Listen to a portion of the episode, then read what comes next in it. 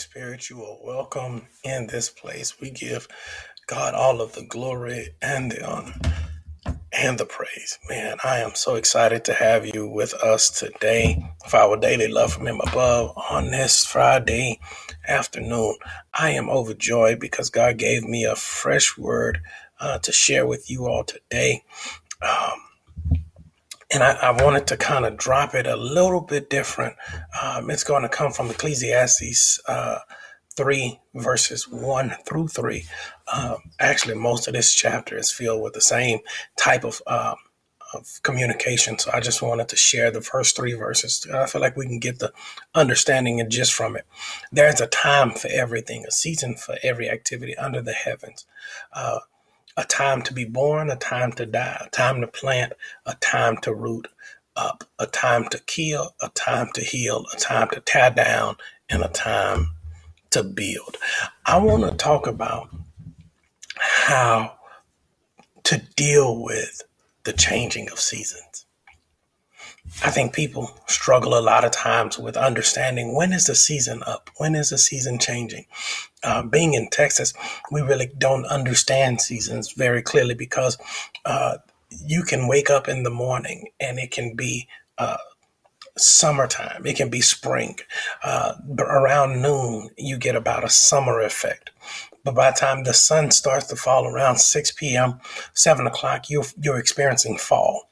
And then in the middle of the night, it gets to that winter cold. And that's all in a twenty-four hour period. But in most most places, they, their seasons are are stable. Their seasons are consistent. That that it's a certain time of the year. You know that the, the time for cold has gone. There won't be any drop in temperatures. There won't be anything changing. And what I came to tell you today, that there's a time and a season for everything. And I and I was I was looking at in my closet yesterday, and God revealed to me that people, watch this, are like clothes. Watch this. Y'all, y'all, I promise you, it's going to bless you. That some people are like clothes. That some of them you can't put on because they're out of season. Y'all not trying to hear me. You'll look crazy putting on this big old fur coat in the middle of the summertime when it's hot and people are are, are overexhausted because of heat and have, passing out because of heat. Uh, some people, you can't put them on because they're out of season.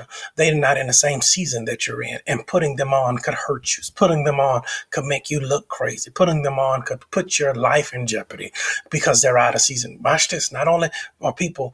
Uh, People can be out of season. People can be outgrown. Watch this, because some clothes that you got in your closet, you ain't throwing that, that, that shirt away because you sure you're going to get back in it. But some people are just like that shirt, is that you you keep them around you, but you've really outgrown them. They, they, they, they, they represent what you used to do. They represent where you used to be, the size you used to be able to fit in. But you don't throw it away. You don't, you don't push it to the side. You don't eliminate it out of your life. You just keep it close to you. You don't, you don't do anything. Um, you don't do anything that you, you, you think could harm or, or, or eliminate the relationship because you feel like one day I'm going to get into you again. One day I'm, I'm, I'm going to be able to deal with you. Uh, people, uh, first one is that they're out of season. Second one is that they're outgrown. Third one, watch this, is you keep them around for sentimental value. You bought it because you liked it, but it did not really fit where you were going. It didn't fit what you had going on. It didn't fit what you thought you were dealing with. It didn't fit. Uh, for what you wait, it might not have even been for you. It might have been for someone else, but you kept it around because you felt like one day, one the perfect situation was going to to come in. Uh, they, they, they are they're what you call the special occasion people.